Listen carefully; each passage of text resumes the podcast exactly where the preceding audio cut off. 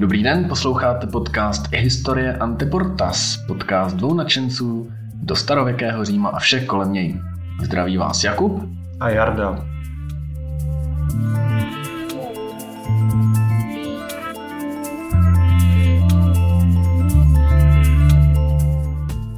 A dnes máme prázdniny, takže si budeme povídat o volném čase.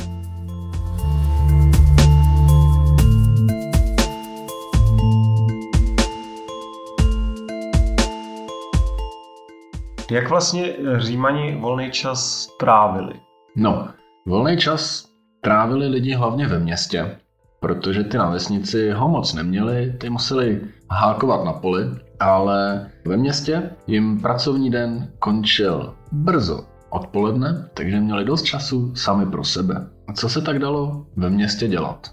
Hmm. No tak předpokládám, že když se podívám na třeba antický Řím, tak to byly divadla, gladiátorský zápasy. Ale co dál? No, mohli chodit třeba do sauny, o tom jsme se vlastně bavili, do lázní, tam kromě koupání se v horké vodě mohli poslouchat filozofa nebo básníka, zabřednout do hlubokomyslných rozprav, dát si lekci zápasu, tělocvičně nebo s kamarádem si zaboxovat. Takže řekněme, že život eh, antických Římanů se moc asi od našeho nelišil. No. Teda ve městě.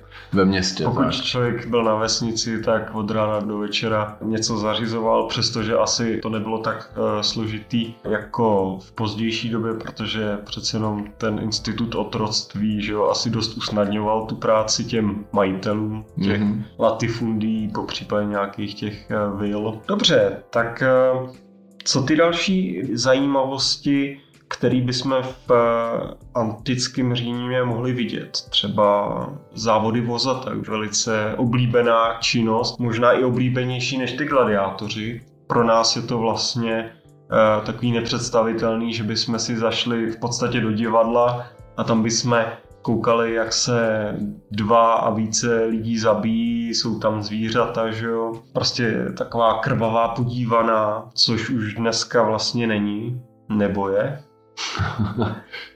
Gladiátorský zápasy se často připodobňují k wrestlingu, což je vlastně taky divadlo, mm-hmm. ale vypadá to docela brutálně. Neteče u toho krev většinou, většinou se těm lidem nic nestane, občas jo, občas tam ke zranění dojde.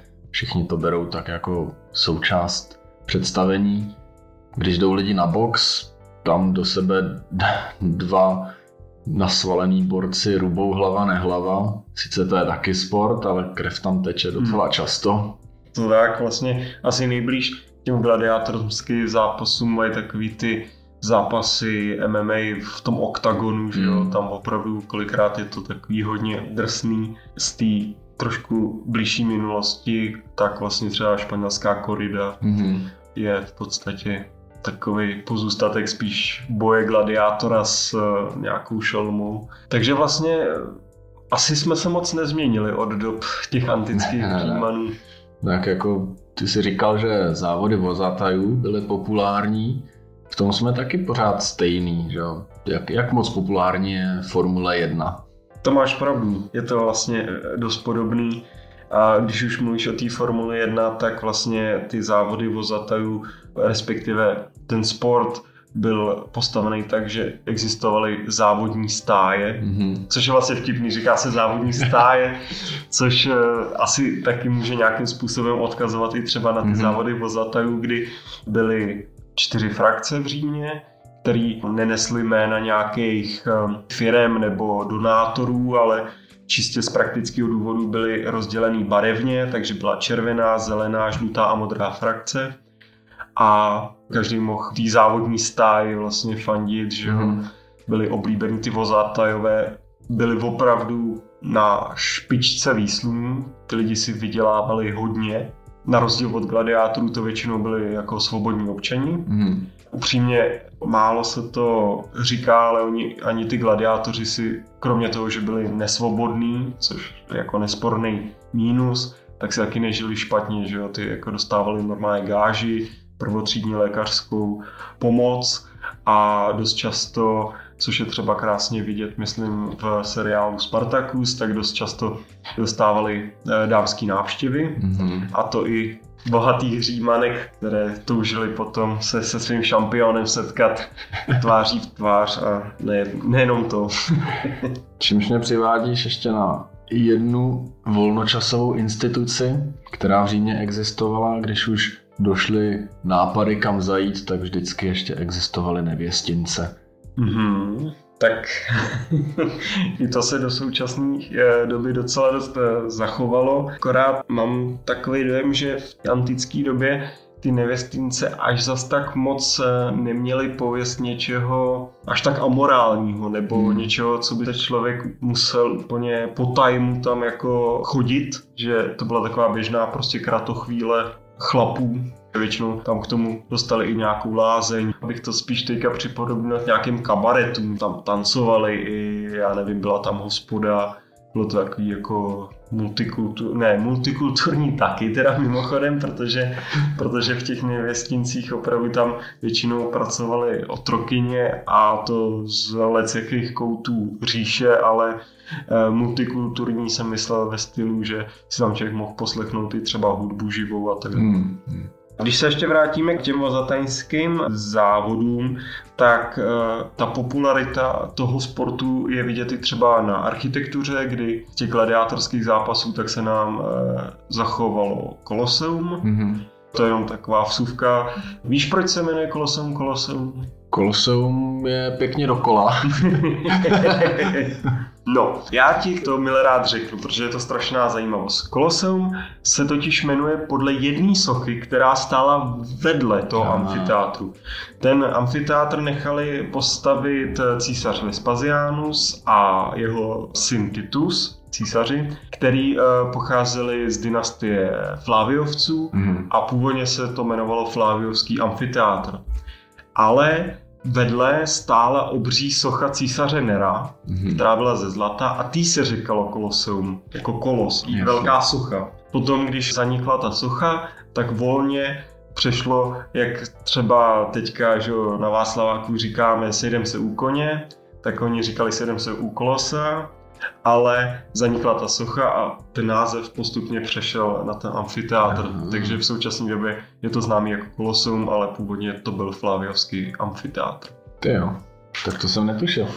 A to jsem se ale teďka docela rozkecal, že jsem se chtěl vrátit k těm vozatajům a to je Circus Maximus. Mm-hmm. V současné době je to díra v zemi oválná, ale ve své době to byl jeden z největších sportovních areálů když nepočítáme právě Koloseum. Tam se právě pořádaly ty vozatajské závody. Zase zajímavý cirkus Maximus. Člověk by si řekl, tak tam asi pořádali nějaký cirkusový představení. Jo, berouskové. Přesně tak, ale Římani eh, moc na tyhle ty eh, zábavy nebyli. Překladu je to velký ovál. Mm-hmm.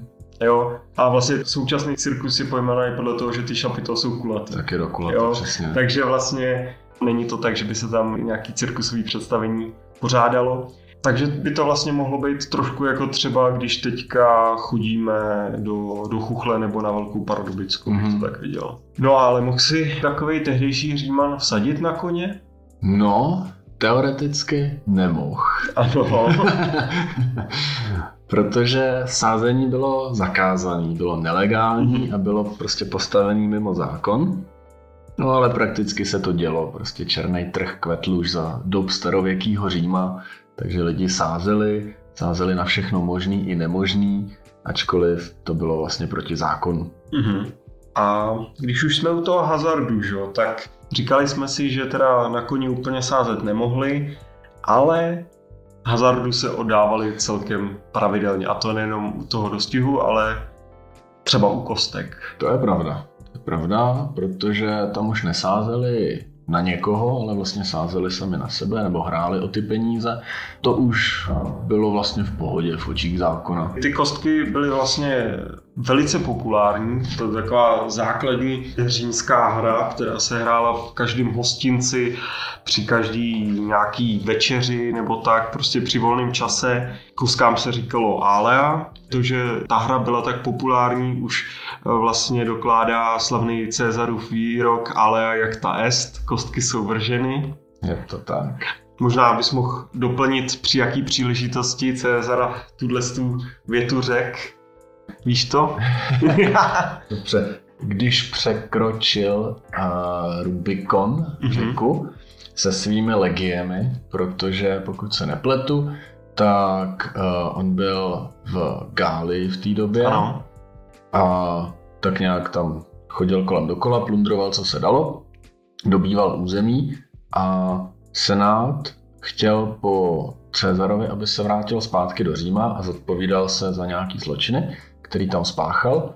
A uh, Cezar věděl, že v tu chvíli, kdy on vstoupí na půdu Říma, a ta půda začínala právě za řekou, tak bude vlastně páchat Prostě, jako, v podstatě vlastní zradu. No, no, protože tak, tak. římský zákony zakazovaly, aby kdokoliv s legiema překročil vlastně hranici Itálie, nebo eh, v té době vlastně Řím byl jenom vlastně Apininský poloostrov a ostatní byly provincie. provincie. V provinciích no. to bylo v pořádku, ale nikdo nesměl vstoupit v čele legií vlastně no. na území eh, samotného Říma. No a on to učinil, věděl, že dělá něco špatného, hodil tam ty kostky a šel až do Říma, kde teda všem vysvětlil, jak to bude, že to bude po jeho. Tak, když už jsme u toho, že ty legie eh, táhly na Řím, s tím vlastně souvisí a i s naším eh, tématem místo, který ještě za republiky bylo mimo hradby Říma, postupně pak ho to město pohltilo a to byl Campus Martius, mm-hmm. což eh,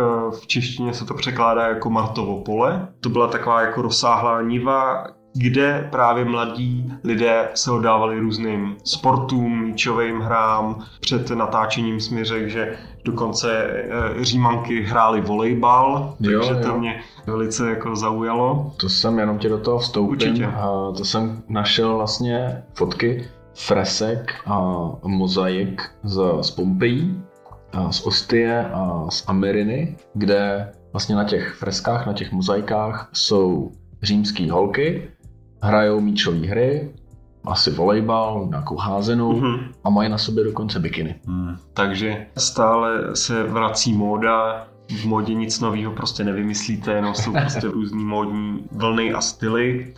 Proč jsem začal vlastně s tím Martovým polem, eh, nebo jsem si na ně vzpomněl s ohledem na Cezara, protože na Martově poli, mimo jiný, eh, třeba se přijímali velvyslanci a cizí králové, kteří neměli povolený vstup do Říma, mm-hmm. tak je senát právě na Martově poli přijímal a současně v případě, že eh, bylo potřeba seřadit legie, které byly usazený v okolí Říma, v případě například, já nevím, třeba Spartakova povstání, tak bylo potřeba použít legie, které byly na území Itálie.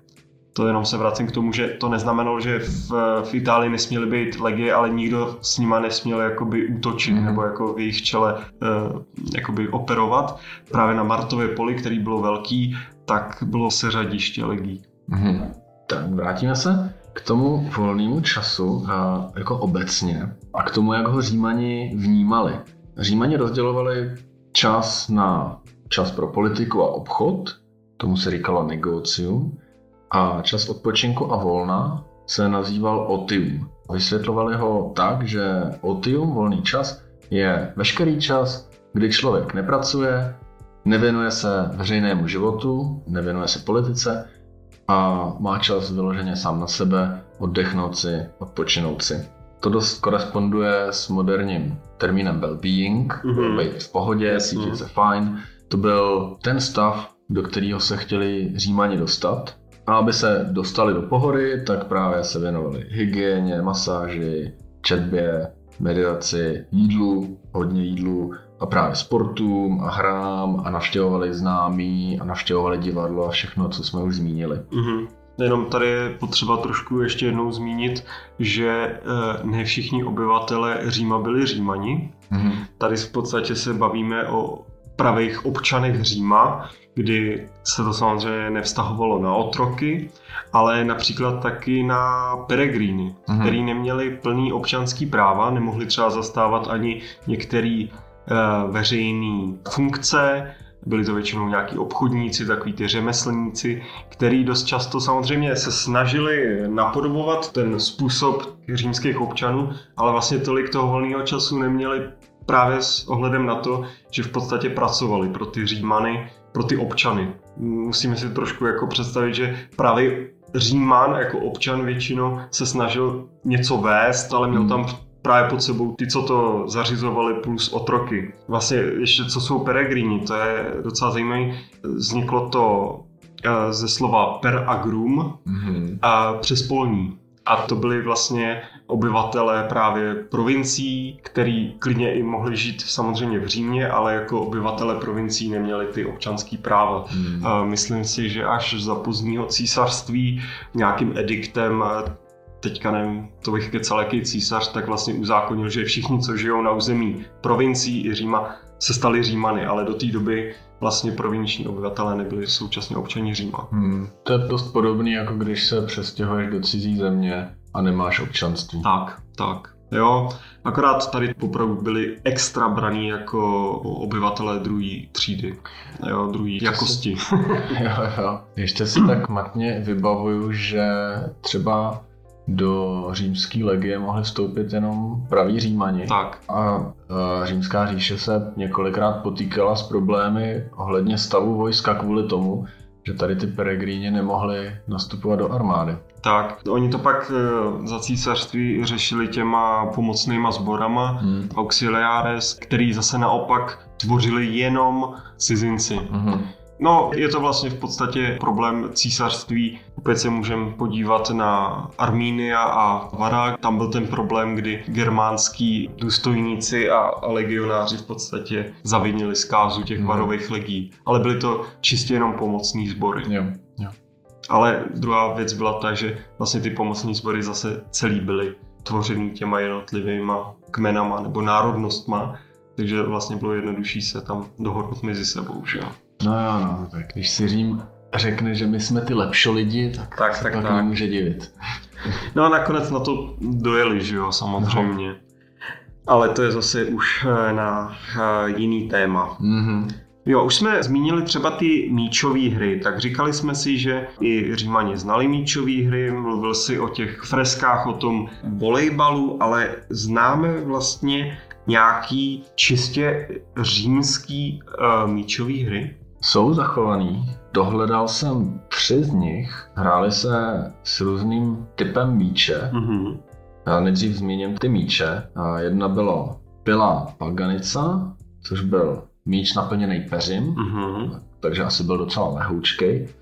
Pila Trigonalis, což byl zase naopak tvrdý míč. Mm-hmm. A Folis to byl kožený míč, který byl plněný vzduchem. Mm-hmm. Jo, takže bych si to představoval takže ten Folis byl něco v podstatě jako fotbalový míč, mm. ten Trigonalis nějaký takový jako, že kriketový, něco, něco takového a naplněný peřím. No, něco jako takový ten molitanový. Jo, jasně. Hm, hm, hm. Takže už i takhle měli vlastně různý druhý míčů, to je zajímavý. A co s nima hráli? Nejvíc informací jsem našel o hře Harpastum, což je takový předchůdce rugby. Mm-hmm. A byl to týmový sport teda. Hrál se s tím středně tvrdým míčem mm-hmm. a cílem bylo teda donést míč na protivníkovou stranu hřiště a získat bod, jako je v rugby touchdown. Mm-hmm. Hráči si přihrávali ten míč, běhali s ním, poprali se o něm, váleli se po zemi a tak různě. Galen, o kterém jsme se bavili v doktorském díle, mm-hmm. tak uh, sepsal dílo o cvičení s malým míčem mm-hmm. a tady v tom díle popisuje právě tu hru Harpastum jako házení míče jeden druhýmu, s tím, že teda brání tomu uprostřed, aby ho získal. Mm-hmm. No.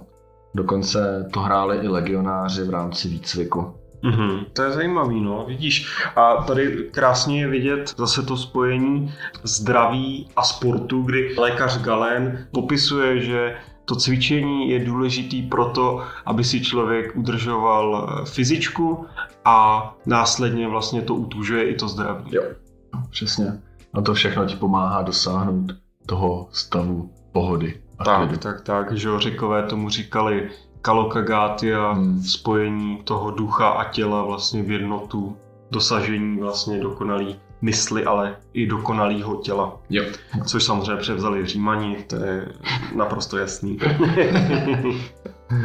Pak máme ještě hru Trigon, o který teda nevíme skoro nic, jenom to, že se hrála ve trojicích a zase se házel míč. Mm-hmm. Tady bych jenom k tomu řekl, že vlastně k tomu trošku asi svádí, že ta pila Trigonalis sloužila k téhle hře a zase tady je krásně vidět Trigon, takže trouhelník, trojce, trojce no. prostě a oni prostě nazvali ten míč míč na hru ve trojici. Jo.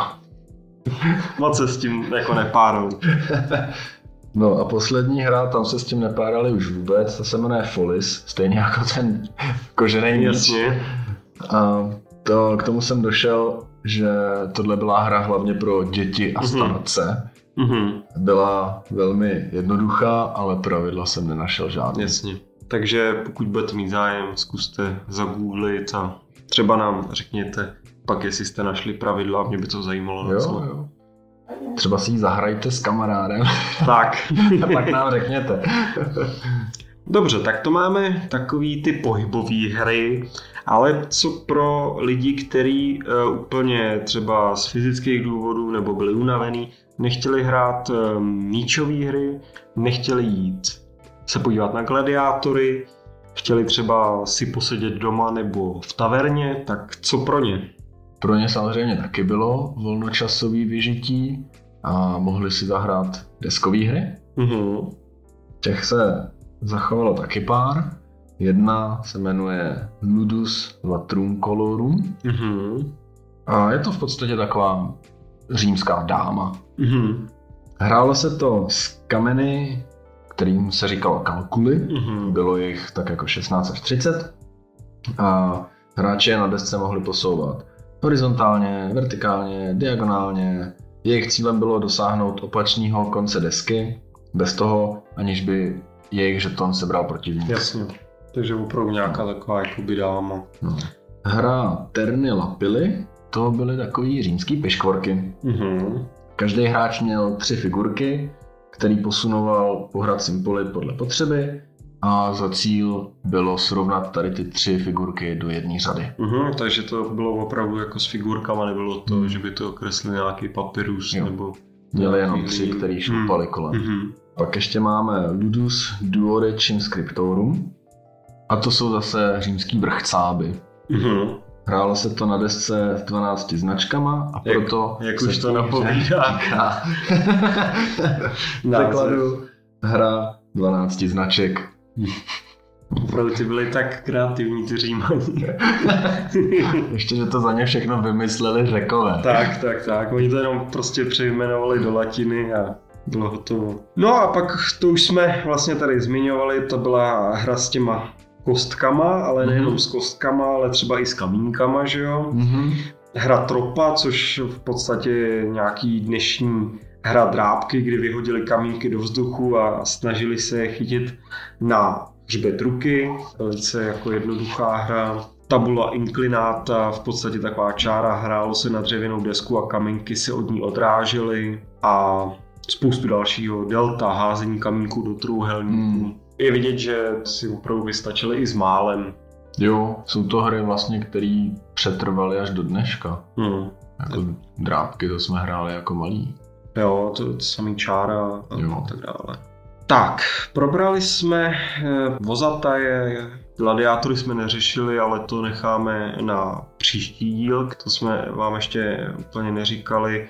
Toho volnočasového vyžití je tolik, že jsme se rozhodli udělat dva díly mm-hmm. o tom volném čase. Bavili jsme se tu teďka o diskových hrách, eh, o nějakých eh, vyžitích míčových her, co dál mohli eh, Římani navštívit? V rámci her a gladiátorských eh, zápasů se pořádaly i jiné věci.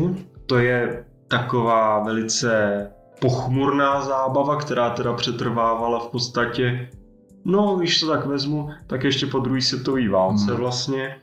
A to jsou veřejné popravy.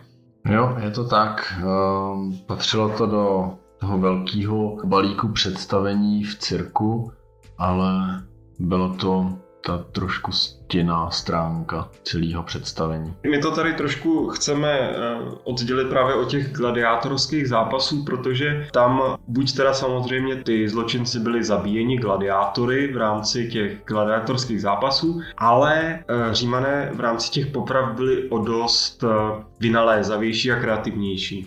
Takže kromě toho třeba byli, myslím, že nevěrný ženský, mm-hmm. byli zašívaný do eh, zvířecích kůží a pak na ně třeba poslali lvy, eh, různý druhy upalování nebo za doby vlastně prvních křesťanů tak bylo oblíbený vlastně ukřižování. Mm-hmm.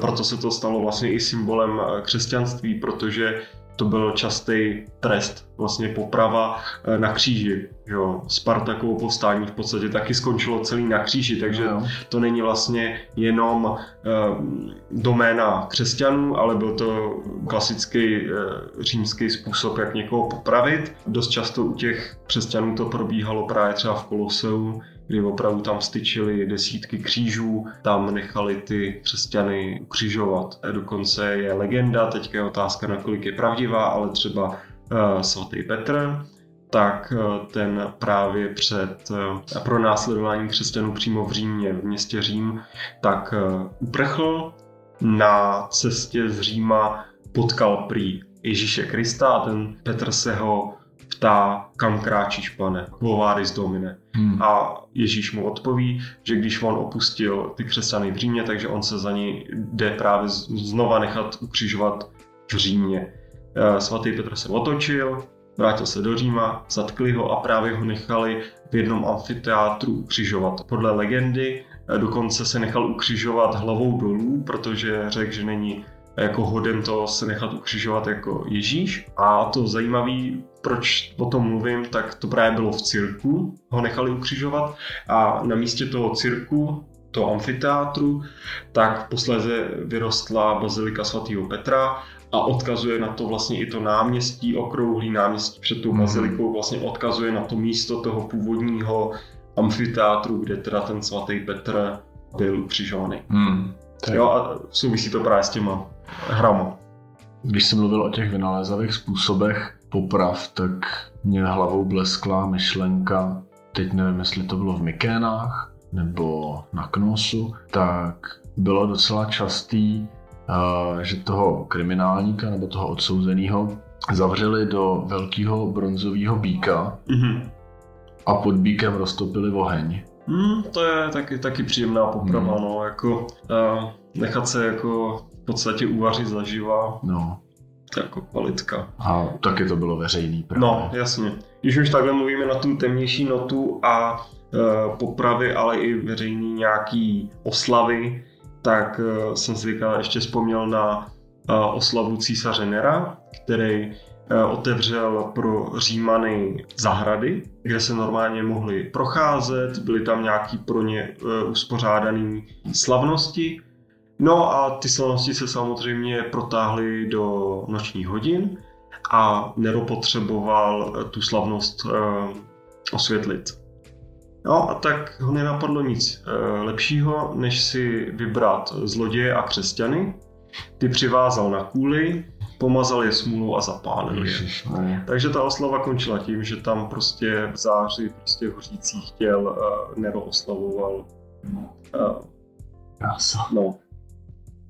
Tak i, i takovouhle stránku vlastně mohly končit oslavy nebo takováhle temná strana oslav v Římě. Hmm, tak to už je hodně drsný teda. No, pojďme se vrátit ale k nějakým příjemnějším e, kratochvílím, jako byly třeba triumfy. Co byly takový římský triumfy? Římský triumf, tím se nemyslí to, že někde zvítězili, ale tím se myslí to, co následovalo. Potom, mm-hmm. když se vojevůdce vrátil stažení do Říma, protože všude chodili pěšky, legie měla spoustu lidí, trvalo to dlouho, takže triumfální pochod městem se uspořádal rámcově třeba měsíce po vítězství, A vlastně to byla taková přehlídka armády a přehlídka kořisti, kterou eh, se podařilo získat v cizí zemi. Vítězný generál procházel po ulici Via Sacra v Římě, kde představoval majetek, který zabavil a nakrát eh, váleční zajatce eh, a vůbec jako cenosti, které se mu podařilo získat. Mm-hmm. No ale proč my vlastně tady teďka ty triumfy zmiňujeme v rámci volného času, že jo? Protože on v rámci těch triumfů, vlastně tohle to byl jako triumfální průvod, ale triumf se vůbec eh, říkalo jakoby té oslavě, mm-hmm. kdy on většinou za ty nakradené prachy a zlato a všechno možný, tak vlastně pořádal hry a představení pro běžní občany, na který se rozdávaly vstupenky a byly zadarmo. Mm-hmm. Takže právě ty triumfy proto souvisí s tím volným časem běžných občanů. No ještě bych zmínil jednu takovou pěknější část tady těch volnočasových vyžití. To jsou trojské hry, mm-hmm. Ludus Troje. A to byly vlastně sportovní hry s koňmi. Bylo to takový krasojezdectví. Pořádali si většinou u příležitosti veřejného pohřbu nebo při otevření nového chrámu v rámci triumfálních pochodů. Bylo to vlastně synchronizovaný ježdění na koních v nějakých formacích a prostě bylo to jenom pěkný na pohled. Jasně, prostě taková synchronizovaná krasují. No, no, no, takový představení, mm-hmm. co všechno ty koně dokážou, stejně jako dneska, že když mm-hmm. se jezdí s koněma a dělají se s nima různý cviky a pohyby, tak to bylo podobné. No a co třeba římaní a plavání? Měli bazény nebo tak bazén, neuměli plavat? Bazény měli, že v, v lázních. No jasně, ale jestli to nebyly takový ty brouzdaliště, no, nebo prostě sedací bazény, tak jak to s nimi bylo vlastně? No, plavání bylo velmi populární. Nebylo to tak, že Římani jako starověký národ se báli vody a neuměli plavat. Naopak, oni uměli plavat a plavali rádi Dokonce to bylo brané jako jedna ze základních dovedností ve výchově chlapců, mm-hmm. ale plavaly i ženy, tady nebyl žádný rozdíl. A Římani, tak ty měli řeku ve městě, tak plavali v Tiberu, plavali i v moři, v termách měli plaveckou část, kromě mm-hmm. těch koupacích bazénků a teplých studených, tak měli vyloženě i plavecký bazén. Mm-hmm. Jo, vidíš, tak to je právě věc, na kterou jsem se jako opravdu chtěl totiž zeptat, protože právě mně vždycky přišlo, že ty termy jsou víceméně jenom o relaxačních mm. bazénkách, ale nikde se moc jako nemluví o tom, že by tam vyloženě byly plavecký uh, bazény, což no. je zajímavý. Mě to vlastně až do té doby, než jsem dělal rešerši tady na ten díl, nějak moc nenapadlo, že by, že by Římani mohli třeba taky plavat. Mm-hmm. A vlastně to je logický, dává to smysl, no proč ne? No jasně. Tak a já bych ještě teďka takovým jako podivným obloukem se vrátil ještě znova k těm zápasům a gladiátorům, na který se teda vrhneme příště, ale to byly vlastně profesionální zápasníci, ale existovaly i nějaký zápasy mimo těch gladiátorských? Hmm. Jako zápas, jako sport, jako volnočasová kratochvíle existoval. Buď to to byl zápas, dneska se tomu říká taky řecko-římský mm-hmm, zápas, mm-hmm. že je to olympijský sport, nebo to mohl být box. Mm-hmm. K boxu nepoužívali rukavice, jako máme dneska, ale zápěstí si omotávali koženými pásky a tak to nějak jako promotali kolem kloubů a tak. A ty údery teda musely být asi docela tvrdý. Teďka přemýšlím o tom, že to v podstatě byla spíš jenom ochrana klubu, než aby to stlumilo tu ránu, no. ten úder, takže to muselo být kvalitní. To musel být jako docela drsný sport. Ale evidentně to bylo dost populární, měli na to i vyhrazenou speciální místnost v termách, která mm-hmm. se jmenovala Palestra, mm-hmm. kde se právě ten box a zápas provozoval. Mm-hmm. No a tyhle ty zápasy, mělo to vůbec nějaký pravidla, nebo kdo první padne? No, to popsal vlastně správně. Pravidla tam nebyly. Jediný pravidlo bylo neoslepovat soupeře. A pak se mohlo cokoliv. To bylo docela hodný, no. no. Jako. Dobře, tak já myslím, že dneska jsme to tak nějak jako letem světem trošku možná od jedné z těch druhý probrali. Já minimálně jsem se dozvěděl spoustu novinek. To já taky. Je pravda, že člověk z toho volnočasového tématu si většinou tak jako představí přesně gladiátory, divadlo a tak. Ale že hráli kostky, že měli deskové hry. Ty hmm. míčové hry mě naprosto překvapily. Věděl jsem, ale hmm. říkal jsem si, že to bude prostě nějaký jenom házení míčem nebo tak. No a příště se vrhneme na zbytek, to znamená, že nám zbývají nějaký představení, píce ty dostihy a divadlo hmm. a gladiátor. Jo, na to se taky těším. My vám ještě na Facebook nahrajeme pár fotek, co se týče dnešního povídání, podobu římských kostek pro vás máme připravenou a potom ty mozaiky žen, který hrajou beach volejbal. Tak. tak jo, to bude asi všechno od nás pro dnešek. A na příště se těšíme. Doufám, že se vám tento díl líbil, že jste se dozvěděli něco nového. Napište nám to buď to na mail historie.ante.portas gmail.com Na Facebooku nás najdete taky. Na Instagramu. Jo. Ne, ten jsem ještě nezařídil, tak to si beru jako úkol. tak od příštího týdne nás najdete i na Instagramu. tak jo, to byl podcast Historie Ante Portas. Od mikrofonu vás zdraví Jakub a Jarda. Ave.